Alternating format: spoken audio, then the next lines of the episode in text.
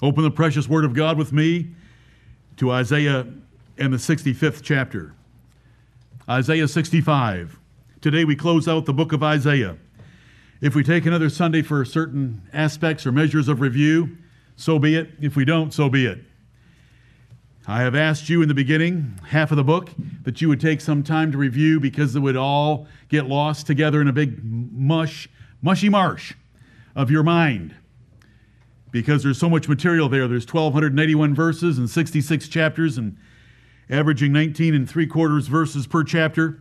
I hope that you'll remember some of these things that we've covered. We close it out today.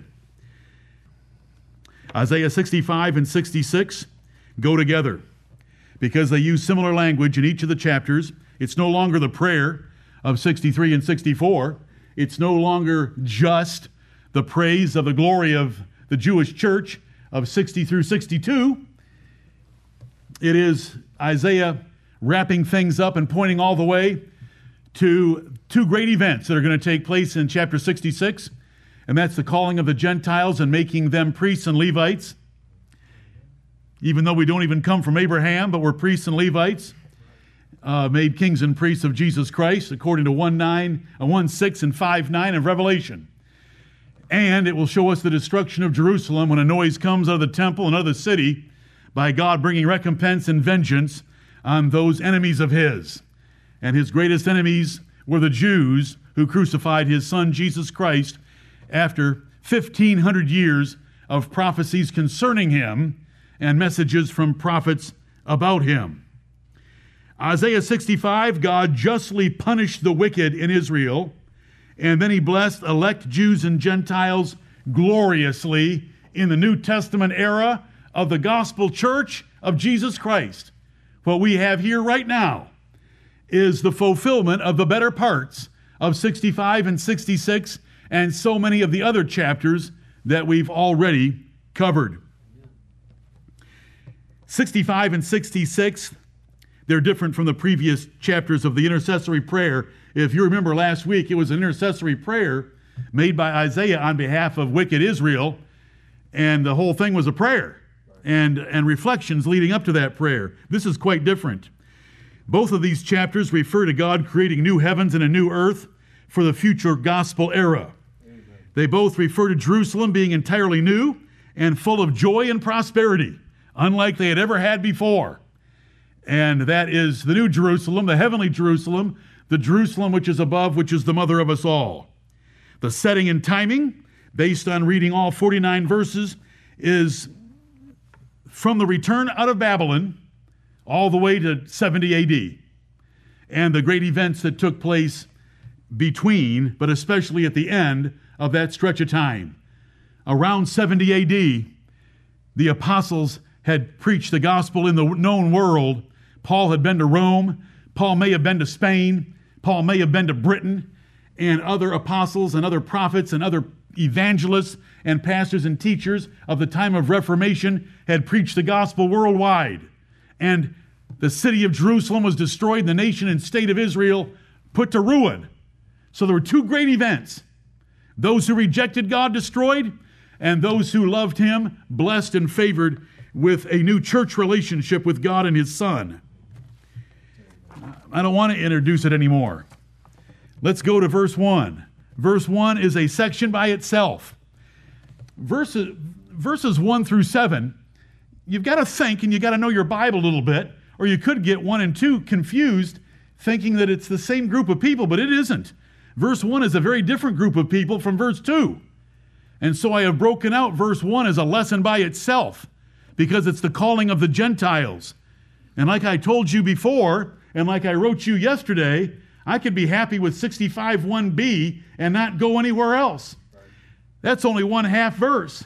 That's only doing, you know, 1% of my job. It's a wonderful verse. Here I read to you Isaiah 65 and verse 1. I am sought of them that asked not for me. Amen. I am found of them that sought me not. I said, Behold me. Amen. Behold me. Behold me. Behold me. Just want to make sure you see it. Unto a nation that was not called by my name. We were not called by the name Jehovah. We were not called Israel, Elohim, in the last two letters of Israel, a prince with God. We weren't called anything like that. We were pagan idolaters. And this is a wonderful verse. This is the calling of the Gentiles, and Paul uses this in Romans chapter 10, verses 19 through 21. He, he combines out of Deuteronomy and out of here some great statements about the calling of the Gentiles. Because Paul said that the gospel was preached to the Jews, but they didn't really care about it. Only a few Jews converted and believed. But then the Gentiles heard it, and Gentiles did believe it. So we know what this verse means. We know it without even using Romans chapter 10, but it's nice to have the confirmation. Because when we look at it, this is a nation that was not called by the name of God, so it can't be Israel. It's, and, and these people were not asking or seeking God, and God revealed himself to them, which Israel was totally different. He had revealed himself to them, and they had pushed back and said, We don't want you. In verse 2, the contrast is powerful. Look at verse 2, even though we're not supposed to yet. I have spread out my hands all the day unto a rebellious people, which walketh in a way that was not good after their own thoughts. They didn't want God. And so the great difference here in these verses should cause us to cry out with praise and thanksgiving to God for saving us from Gentile nations and revealing himself to us that we might know him, the creator and living and true God of the Bible. Before we get out of these two chapters, a man that wants to bless himself needs to bless himself in the God of truth. That's because there's only one true and living God. And they had blessed themselves in the names of idols in the past when there's only one source of blessing, and it's the God we worship. He is our Father, and He's not ashamed to be called our Father, and His Son is not ashamed to be called our brother, and He splits the inheritance with us.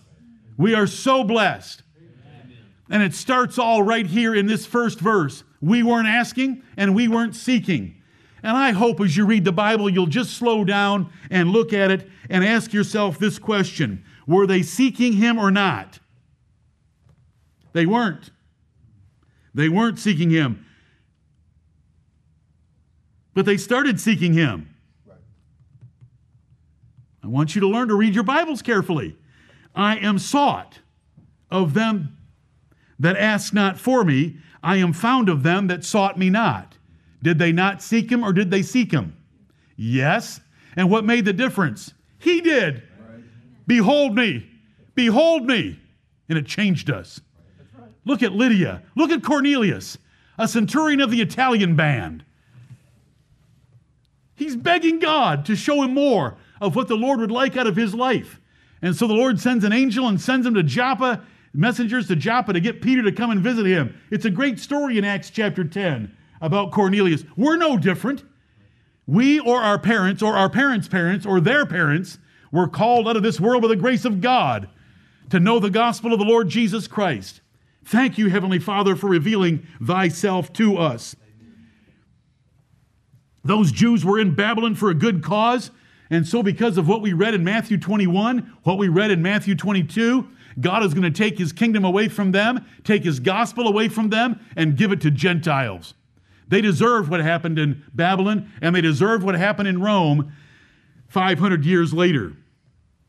Gentiles, pagan descendants of Cain, pagan descendants of Japheth, pagan descendants of Ham, had been content as idolaters. Our relatives were content. They were happy, happy go lucky. You know, trusting chance and fate and their, and their gods. They had not asked to hear about a new God or a new religion. They were ignorantly happy. They had no connection to the Jehovah of Israel, and they didn't care about their loss. Pagans, with countless prayers never answered, never change gods. Do you know that that's a rule of the world? Do you want world history from the Bible? It's Jeremiah chapter 2, verses 9 through 13. No nation has ever changed its gods, but we changed ours. How did that happen? Behold me. Behold me. Oh, Lord, will you forgive me if I preach the rest of this chapter? I don't want to preach it.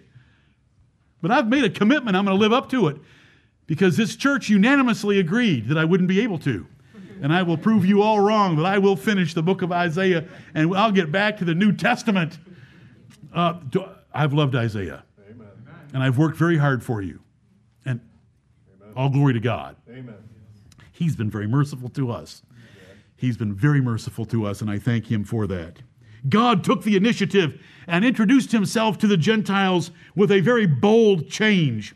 And I never want you to forget those words. Brethren, in Isaiah 58, if we will practice godliness in our lives, when we pray, will he say, Here I am? Did it teach us that in Isaiah 58? Which is better, Isaiah 65 or Isaiah 58? 65 because 58 is us asking. Right. 65 is him coming to us anyway without us asking.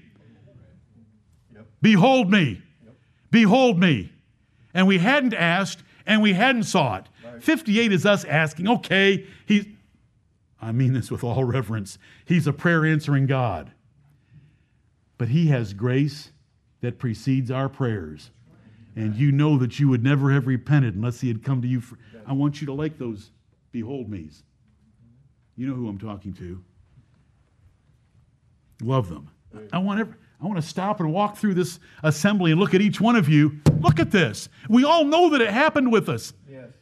There was a time we were looking everywhere else at everything else. And the Lord said, Behold me. And we had a vision like Isaiah chapter 6, where the Lord was sitting on his throne high and lifted up, and it changed Isaiah's life. Here am I, send me. And here we are because he revealed himself to us. Thank you, blessed God. This first verse is about Gentiles. They are the nation that was not called by his name. And he said, Behold me to them, and introduced himself.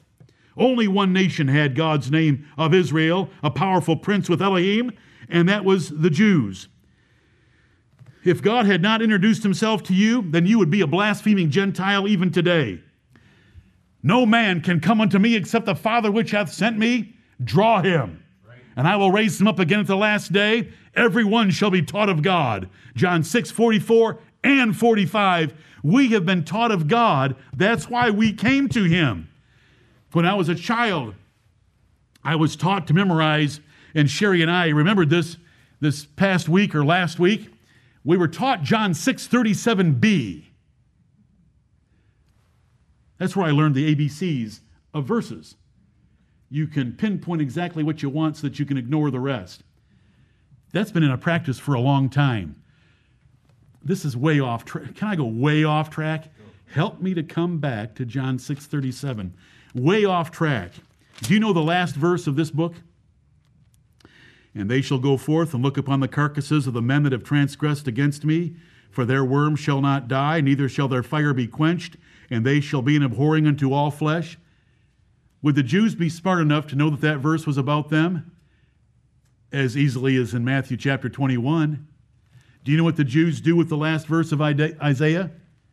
They remove it and double, verse 23. Same thing with the book of Ecclesiastes. Same thing with the book of Lamentations. Same thing with the book of Malachi. Do you know why? Because those four books end with nasty verses because they are rebels and they deserve those nasty verses. All of that was to say we shouldn't be too we shouldn't be too picky in taking our verses apart and leaving out part of them. John 6 37b, all that cometh unto me, him that cometh unto me, I will in no wise cast out. And so we learned that. Him that cometh unto me, I will in no wise cast out. It is a great promise. But the first half of the verse is, All that the Father giveth me shall come to me. Now that changes things drastically from the religion that I was taught. So let's love all the Word of God and let's understand that God has taught us according to John chapter 6. If God had not opened your heart like Lydia's, it would still be closed. Be glad for this gospel fact that God ordained you to eternal life. In Acts chapter 13, when Paul is preaching his first recorded sermon, in Antioch of Pisidia, and I say that over and over again because I want you to know the difference, that Antioch of Syria, 300 miles north of Jerusalem, is where Paul's home church was, but across the Mediterranean Sea, in the middle of Turkey, was Pisidia, one of the provinces of Turkey, what is now called Turkey, part of the Roman Empire, and, and part of Asia, Asia Minor of the Romans. And Paul preached there.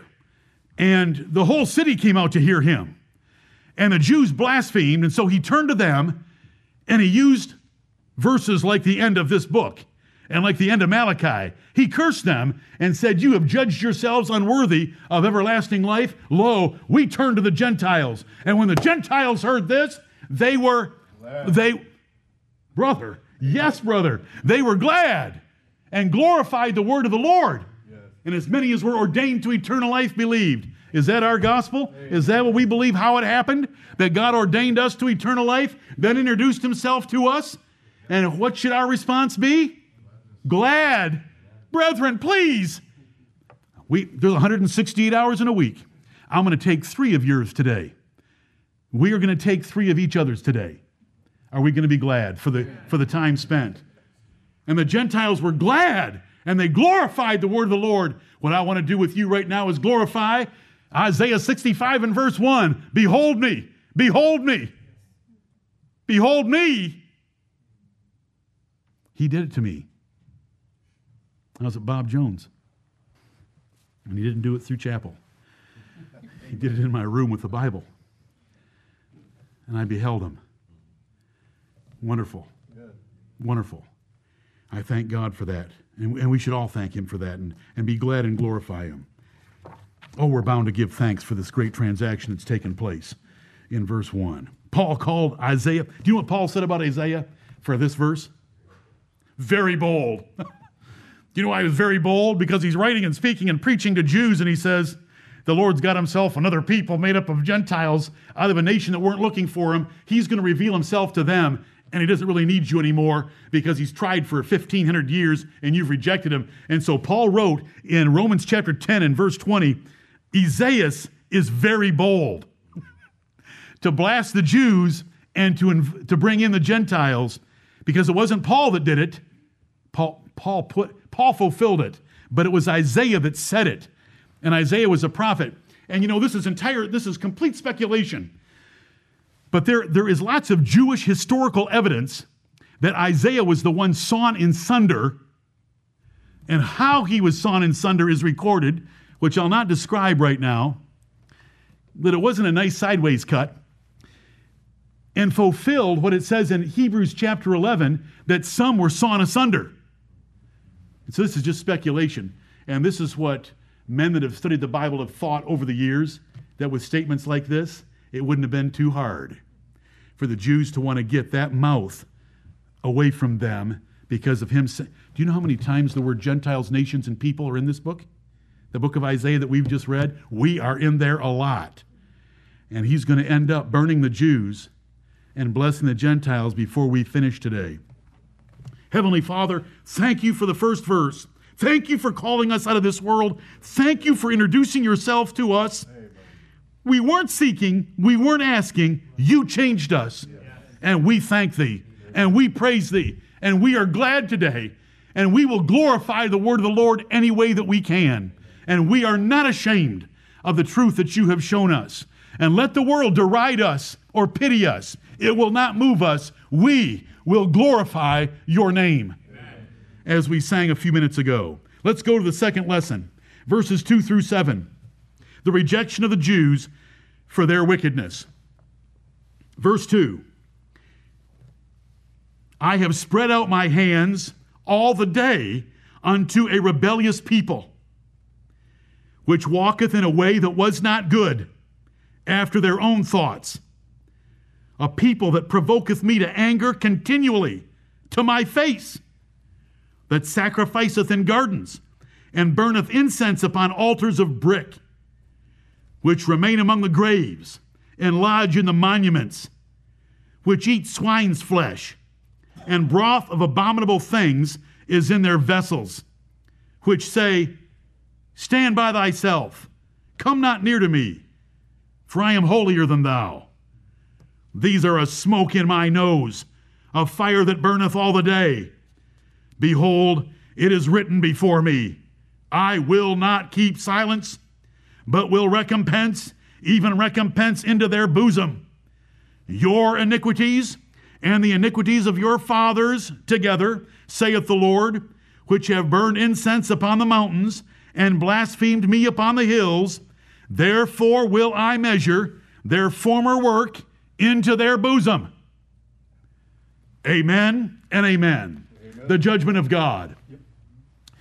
If you look through the eyes of Isaiah, who was a prophet under at least four kings, the four kings mentioned in verse 1 of the book, and he may have lived briefly into the reign of Manasseh, the son of Hezekiah. But if you think about Isaiah as he looks forward, I was going to give you heights of these three mountains, but it would be my own estimation of the worth, so I'm not going to do it. There was a little hill in his view, and we got a number of chapters about it. And it was Sennacherib of the Assyrians. He leveled all the fenced cities of, of Judah. There was nothing left but the city of Jerusalem. It was a huge blow. Shalmaneser, one of his predecessors, had already taken the ten tribes captive. The Assyrians were a mountain on the horizon. But behind that mountain was one far bigger, and it was of the Babylonians and Nebuchadnezzar of the Chaldeans, who came and leveled the city of Jerusalem and burned down the temple and scattered them all. That was much bigger than Sennacherib, who lost 185,000 soldiers, and his expedition into Judah was a disaster for him. It wasn't a disaster for Nebuchadnezzar at all. And then behind that, there is one far greater. And that's the end of the nation with a tribulation greater than any time in the history of the world before or after. And that's the ruin of Jerusalem by Titus and the Roman armies. So keep that in mind as he's looking forward. So, because here's Isaiah back here with Hezekiah, and Assyria is the power. And Sennacherib comes into Judah while Isaiah is preaching. So he's, he's always looking forward and seeing these mountains. And we've progressed through the book toward the end. And so now Rome, Rome is in view. And we're going to see Rome. And I have preached Rome to you from Isaiah 66 before. And I'll show you when we get there. So we're going to see Rome.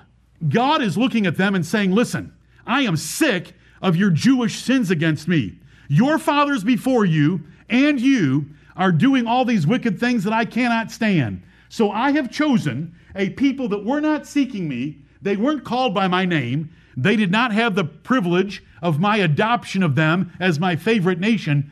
I have revealed myself to them because I'm rejecting you, and here's why. In verse 2, I've spread out my hands all the day unto a rebellious people which walketh in a way that was not good after their own thoughts. Whenever you allow your thought to compete with the Bible, it ends up in a way which is not good. You cheat yourself. Your thoughts are inferior to the Word of God. Every thought you have ever had on any subject is inferior to the Word of God because the Word of God comes from the infinite mind of Jehovah. I am that I am and creator of the heavens, the earth, sea, and all that in them is. And this rebellious people, though God had given them laws and precepts and statutes and judgments that made them the envy of the world, they didn't want to do things His way. And so they were rebellious. And so He, he corrects them and indicts them in verse 2. This is why when you come into this church, there is going to be warfare made against your thoughts because that's what I am commanded to do in 2 Corinthians chapter 10 verses 4 through 6. I am to bring your thoughts into captivity to the obedience of Christ. Because all, we all have minds just a twirling with all the things that we think, but they're not good. And the rebellion against God, Lord, save us from such. Verse 3 A people that provoketh me to anger continually to my face. The Jews didn't hide it. You know, it'd be one thing if out in the back of the garage where you had a workshop, you had this little idol, and you went back there and you closed the door and you prayed. To, Jews weren't like that. Manasseh put idols and altars to false gods in the temple of the Lord. And that's what broke the camel's back. That's what broke the Lord's mercy and long suffering toward that nation. A people that provoketh me to anger continually to my face, They didn't even hide it. They were on every high hill. Do you think God sees what's going on on every high hill? But they were worshiping other gods on every high hill. That sacrificeth in gardens and burneth incense upon altars of brick. Any altar used in the worship of God had to be unhewn stone. Right. It couldn't be brick. Because the pagans had bricks and built their altars that way.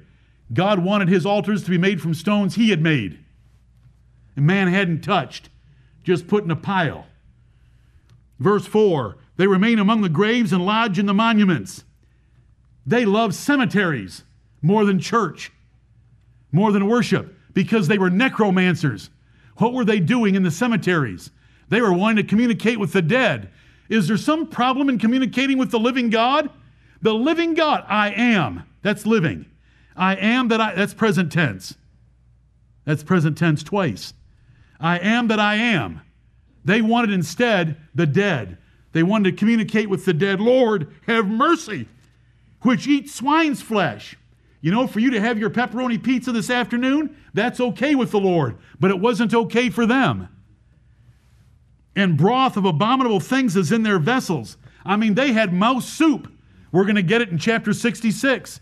They were ridiculous in what they ate because the pagans around them ate those kind of things. This is the Lord ripping his people that he had stretched out his arm. Will you come to me? Will you come to me? If I save you from Egypt with ten plagues and deliver you through the Red Sea, will you come to me? If I give you manna every morning that tastes like honeycomb, will you come to me? If I give you fresh water, will you come to me? If I give you your cities, your houses, your vineyards, your wells, all built, all the infrastructure in place, will you come to me? I've stretched out my hands all day long to a stubborn, rebellious people. And here they are being described. Now we can, we can say, if it hadn't been for the grace of God, we would be like them or worse. That's right. But we don't have to always be talking that way. Right. We can say, we're not going to be like that. Right. we will be better than that. We have been better than that. And let's be better than that. Which say in verse 5 Stand by thyself. Come not near to me, for I am holier than thou. Can you think of any other place in the Bible where that occurred? Do you remember when the Pharisee prayed? He said, Lord, I thank thee that I'm not like this publican standing over here. That's what the Jews were known for, their hypocrisy. Do you know what they did to the man born blind? They derided him, they despised him. Thou art a sinner. You don't know the law. Get out of here. And they cast him out. The Jews. Let's never be like that. Let's be willing to stoop and help and encourage those that are cast down or those that are fallen. Let's be willing to forgive and throw fatted calf feasts for those that repent. Right. And let's never let's never envy the celebration. Let's never be the older brother of Luke chapter 15. These are a smoke in my nose, a fire that burneth all the day. Do you know when you're walking around a campfire and you get in the wrong place at the wrong time and it blows up your nose and burns your nose? These are a smoke in my nose, a fire that burneth all the day. It was making God angry all the time about these Jews. Verse 6 Behold, it is written before me. Do you remember some of the statements in the Bible about governments, especially the Persian government? Let it be written and let it be done with speed because once they put something in writing, it was certain. Now, God has various books. God has a book of remembrance if you'll think about Him and think upon His name and speak to others. Malachi chapter 3. God has a book in which all your wanderings in life and all your tears are recorded. Psalm 56 and verse 8. God has another book. I am going to judge them. And so he committed himself in his mind in this prophetic similitude to judgment upon them. Behold, it is written before me. Not written by Moses, not written before you, it's written before me. I will not keep silence any longer, but will recompense, even recompense into their bosom. I am going to repay these rebels. Let us never be these rebels. Amen. Where is the church of Corinth today? Where is the church of Rome today? Where is the church of Ephesus today? Let's never be rebels. He can take away our candlestick and then we're an organization and then we're gone instead of being an organism. Verse 7 Your iniquities and the iniquities of your fathers together. All of you packed together, saith the Lord, which have burned incense upon the mountains and blasphemed me upon the hills. Therefore will I measure their former work into their bosom. I'm going to combine it all together and blast them. Jesus would say in the New Testament, These be the days of vengeance, that all things which are written might be fulfilled. Jesus said that. Luke 21, about verse 22. These be the days of vengeance. I'll recompense it into their bosom. You know, he recompensed it once with a little mountain called Assyria, a bigger mountain called Babylon, and a bigger one than that, a huge one called the Romans. And, and as Isaiah looked forward, we, we get to look back. I feel sorry for Isaiah. He was God's man, but he didn't see things with the clarity that we do. We're looking back, and it's just so obvious and plain and simple to us as we look back. They crucified the Lord of glory. They killed the Son of God. They killed his prophets and apostles as well. And so God wrote it, committed himself to it. Does God need a book when you speak to others about his name? Or is that something to help you along? I mean, it's, it's just it's a prophetic similitude. If God has a literal book, I wonder if he writes with a literal pen. As soon as, as soon as we get the literal pen, then is it a literal hand? because my God's a spirit. So just be careful. Nobody likes white horses more than I do in this church. But I've always wondered about those white horses. Do they have the same kind of sack underneath their tail as the horses downtown Greenville? I am not taking away the Bible from you, I'm just helping you understand it. Right. I don't stop seeing white horses all the time. He's always on a white horse to me with a sharp two edged sword coming out of his mouth. Mm-hmm. Can he still talk with that sword? Or is that sword a picture of him talking? And, and on and on we go. I don't want to take, just revel in the fact that God is committed. God commits himself to his people. God commits himself to remember those that think upon him. God commits himself to us by name. Jesus has a hand. There's every reason to believe that Revelation 20 has a book that is opened up with our names in it. Verse 8, we come to the third lesson of this chapter. Verse 1, just review. As you're looking at that chapter, it's in front of you on the printed page. As you look at that chapter, verse 1 was the calling of the Gentiles. We weren't looking for him, but he introduced himself to us the people that he had spent so much time and effort on that he described as sending prophets early, betimes, raising up more prophets, stretching out his hands and his arms to them. They had rebelled against him, and these are the ways in which they had done it. And so we come to a new section, and it's verses 8 through 10, and it describes God, God's electing grace in the nation of Israel. Verses 8 through 10 of Isaiah 65. Thus saith the Lord as the new wine is found in the cluster, and one saith, Destroy it not, for a blessing is in it. So will I do for my servants' sakes, that I may not destroy them all. And I will bring forth a seed out of Jacob, and out of Judah, an inheritor of my mountains. And mine elect shall inherit it, and my servants shall dwell there. And Sharon shall be a field, a fold of flocks, and the valley of Achor a place for the herds to lie down in for my people that have sought me. If we had time, and I would, I would like to recommend this to you, and it's a chapter I said no to yesterday because I had recommended it several weeks ago. It's Jeremiah 24. It's only 10 verses long, but it's good figs versus bad figs. Good figs are God's elect figs, bad figs are his reprobate figs, and it's a very simple chapter but it's God promising his blessing, renovation, reformation, and repentance on the good figs and his total destruction of the bad figs. It's just nice to remember that, that he has his election taking place within the nation. And even in the New Testament, Paul would say they are not all Israel, which are of Israel, because there was a distinction within the nation. We've already been taught this in the book of Isaiah in chapter 6, where he said there was a tenth left that he would consider as the seed of the nation. Do you remember that in the 13th verse of Isaiah 6? Well, right here is this election again in verse 8. God, God called Israel a vineyard.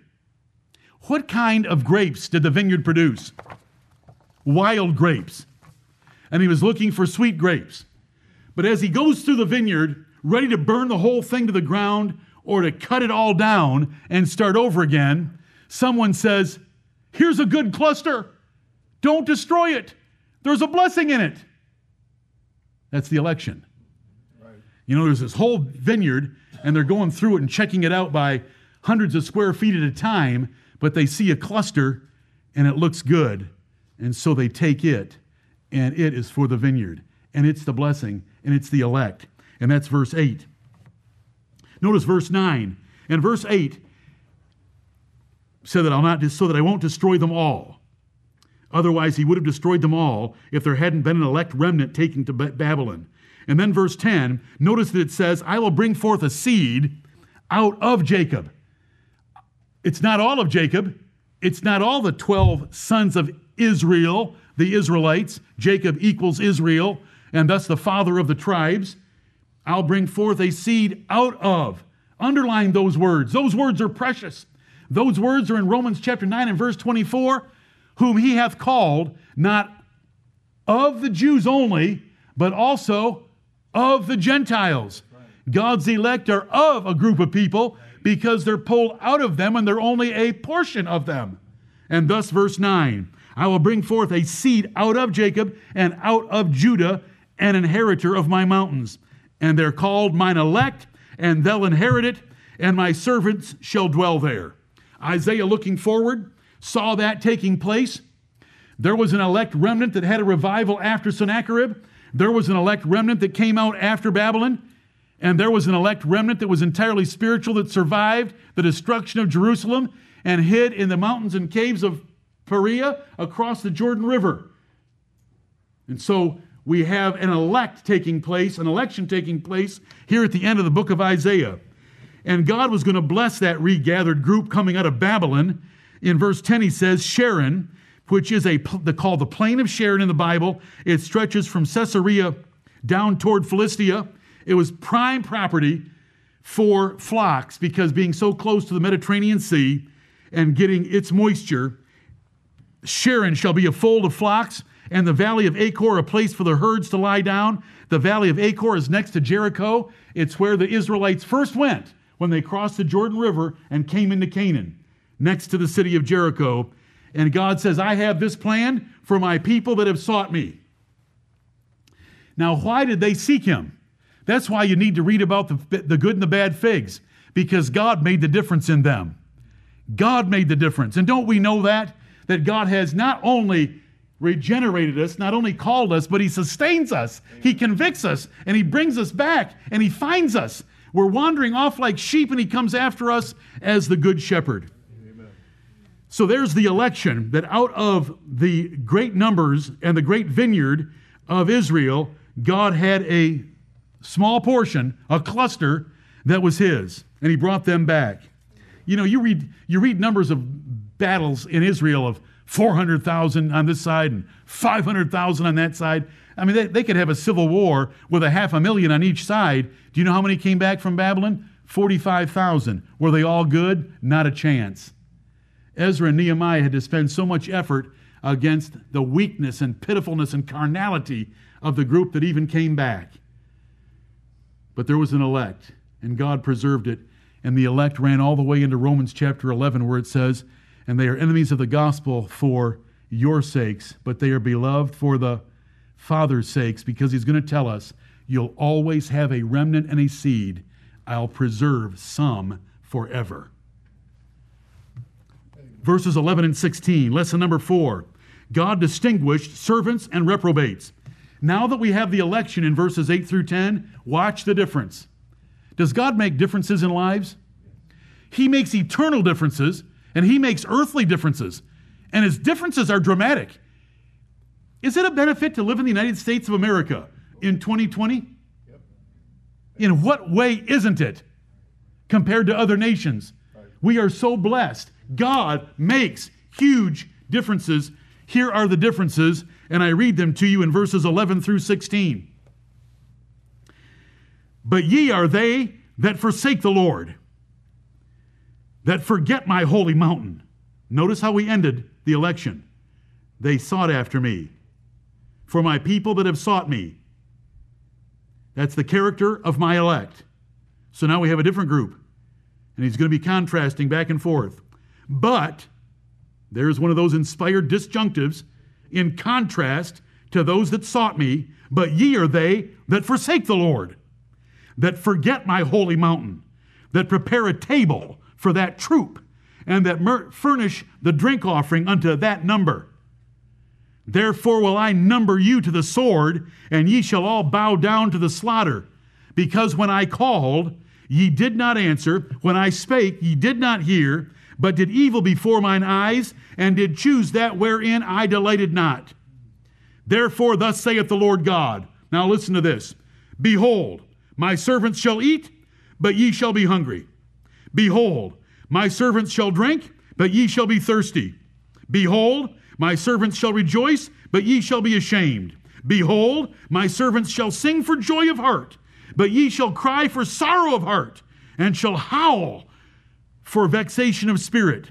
And ye shall leave your name for a curse unto my chosen, for the Lord God shall slay thee, and call his servants by another name. That he who blesseth himself in the earth shall bless himself in the God of truth, and he that sweareth in the earth shall swear by the God of truth because the former troubles are forgotten and because they are hid from mine eyes. So, this is a transitional point where God says, I have forgotten certain things, and that's the sins of the Jews by their punishment in Babylon. All that former stuff I'm forgetting, and I'm now going to measure you by your current conduct. And so he compares them. In verse 11, they do not care about him like the elect did, and instead, they were preparing a table of meat offerings and drink offerings. You know, people love to put out a table of food for an idol. They still do it around the world. They put out stuff for idols. I've seen it in Malaysia. And they'll buy cardboard toys for their gods. You know, if you can cough up a hundred bucks, you can get a big screen for your ancestors in heaven. And they give you a little one, and you can put it there in a little altar. And on and on they go. This was furnishing a table for the troop, a number, a large number of idols that furnished the drink offering unto that number to those gods. And so here's the Lord playing with the word number. But all of you saw it in your reading last night, right? The Lord plays with the word number. So you're going to prepare a drink offering for the number of your gods? I'm going to number you to the sword.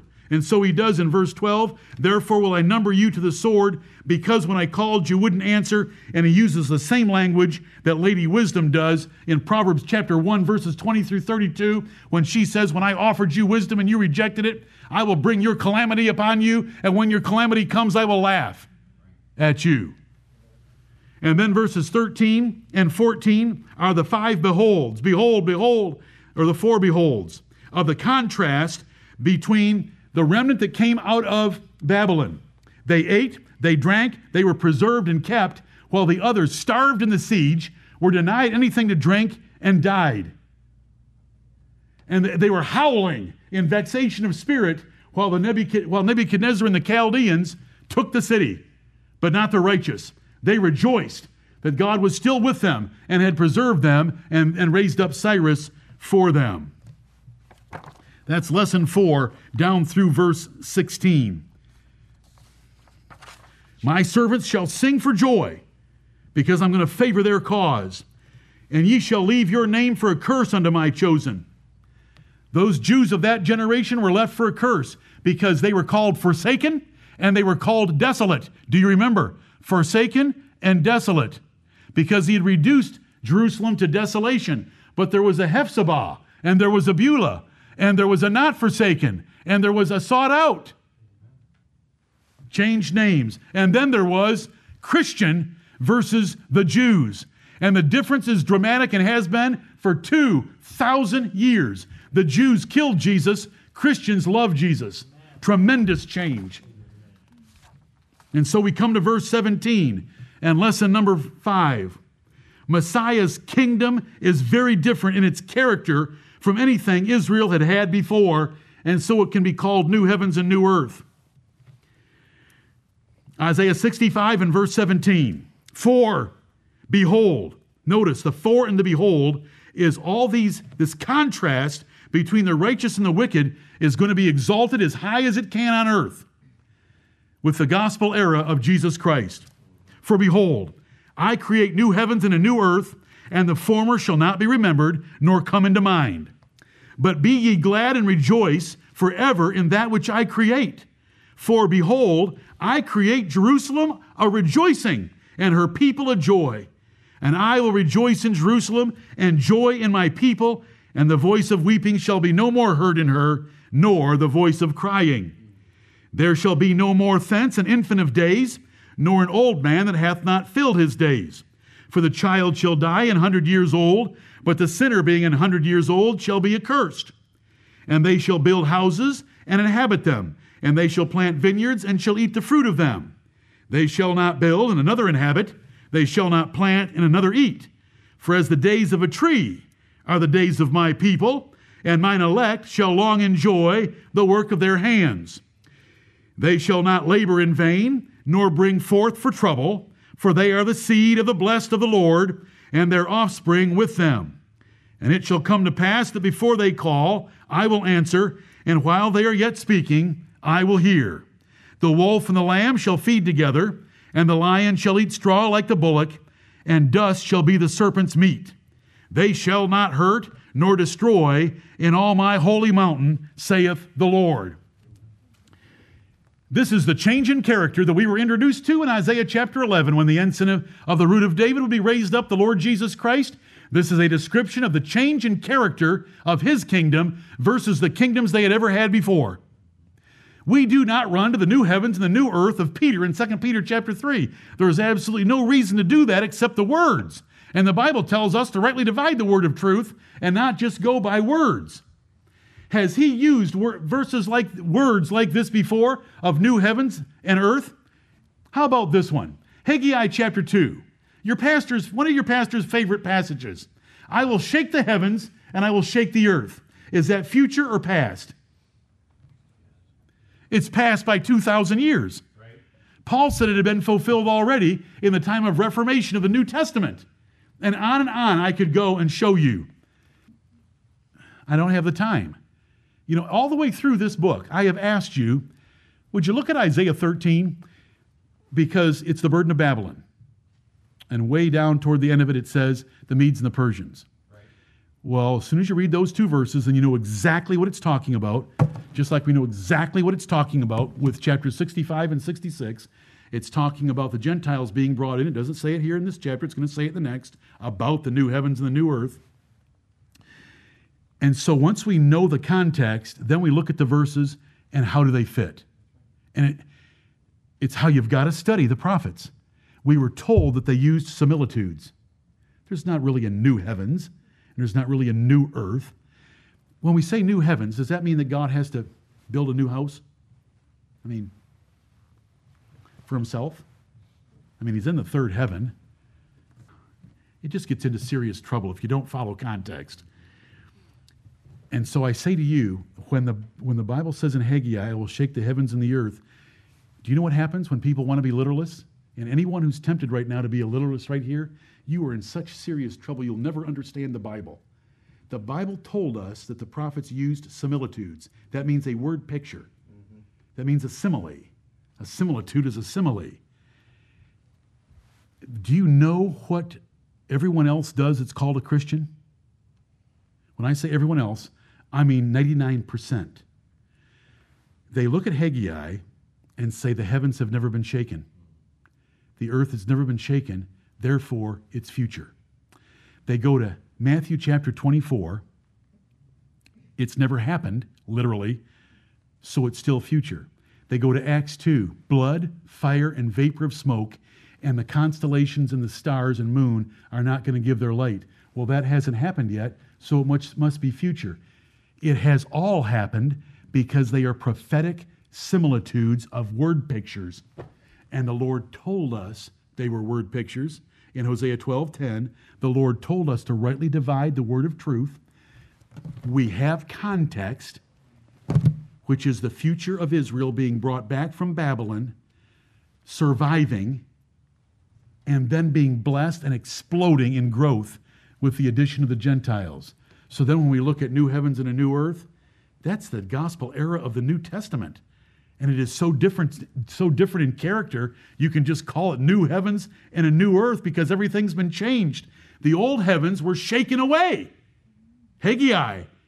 Hebrews 12 says they were already shaken away, wherefore we receiving a kingdom which cannot be moved.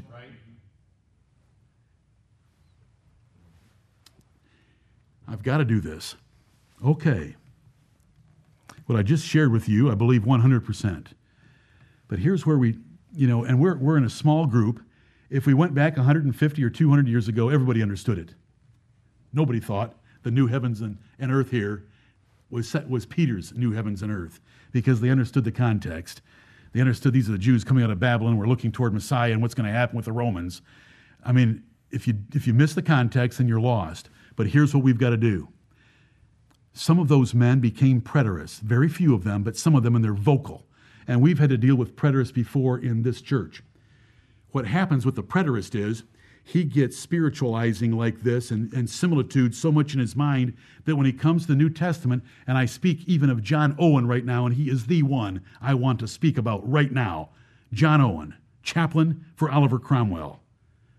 And the man who wrote the book, The Death of Death and Death of Christ, which is the most exhaustive proof that Jesus only died for the elect, that I read when I was a teenager, and I thank God for him in that book, but I do not thank God for him for this.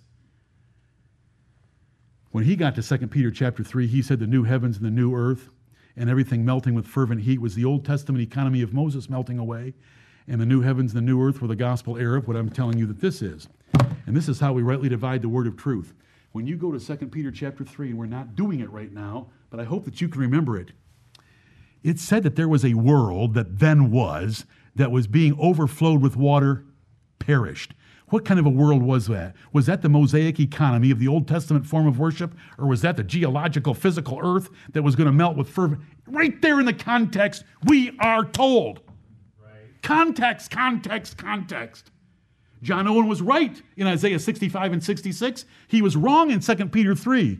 All the futurists we have to deal with today, they understand about the new heavens and the new earth from 2 Peter chapter 3. They just don't know about this one. So when they go back here and find new heavens and the new earth, well, that's got to be the same thing. And so once it's the same thing, then they envision this millennial kingdom of the Jews. And they're going to be they're going to be raising sheep again and they're going to be having mouse broth again. And so there, where are we? Right down the crown of the road. Isaiah 65 and 66 applies to the New Testament era of the gospel of Jesus Christ. 2 Peter chapter 3, because of its context, which is very plain about the physical geological earth that was overflowed with water in the days of Noah, is being reserved and held in store for a day that is coming in which it will melt with fervent heat. We say, well, that one's literal. You say, how do you know that? By following God's rules. The prophets use similitudes, so I look for it. Rightly divide the word of truth, and let context be our what's my master? Who whips me every day in my office, leaving stripes across me every single day? Context. Context is our master. I just wasted. I hope it wasn't a waste. God has saved us from preterism. God has saved us from dispensationalism. Dispensationalism, Isaiah 65 and 66 are literal. Preterism, 2 Peter 3 is spiritual. No way. We just drive right between them at high speed. Pedal to the metal. Just hold that steering wheel straight and look for the dotted yellow line. Are yellow lines dotted? Verses 17 through 25 are what we just read. I'm going to create something new. You, you that have loved me, I'm going to get rid of those reprobates. There's going to be such a difference in their character, in their blessings from me. You're going to be glad and rejoice in Jerusalem because I'm going to create Jerusalem of rejoicing. Verse 18. That rejoicing, if you read Zechariah's uh, Elizabeth, Mary, Simeon, Anna. That rejoicing is the New Testament. Like I said, Acts chapter 13. And when the Gentiles heard this, they were glad and glorified the word of the Lord. I'll create Jerusalem a rejoicing. You say, well, what about, ver-? I get verses 18 and 19. Yes, because all of chapters 60 through 62 were about it, 40 was about it, 42 was about it, yeah, 54 was about it, 55 was about it, 56 was about it. Yeah, all those chapters were about this very thing of creating Jerusalem a place of joy in the earth by the gospel and bringing in Gentiles and exploding it in size and spiritual blessings.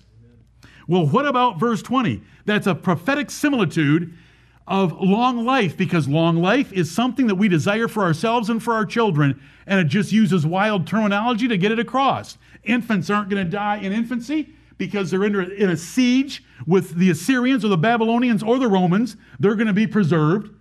Children are going to live to be 100 years old, and if someone, if a wicked man ends up living to be 100 years old, he's still going to have to die under the curse of Christ. All that jammed into one verse. It is a prophetic similitude of the good life. The good life to be considered spiritually. No one in this room is going to live to be 100, most likely. It's a prophetic similitude of prosperous times. Nobody wants to die young in prosperous times. When, when uh, Sennacherib came into Judah, when Nebuchadnezzar came into Judah, did men die before their times? Absolutely. You won't have to under Messiah.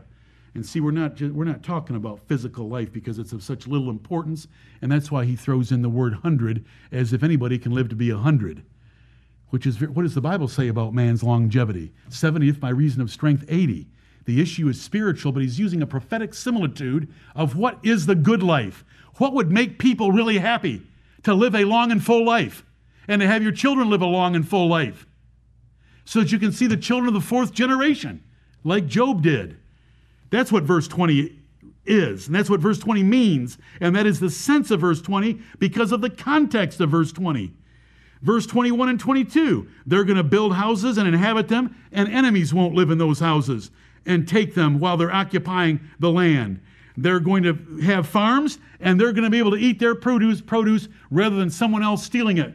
This was something that was promised to Israel in judgment that if they disobeyed God, God would cause enemies to come in and eat their produce. That hurt.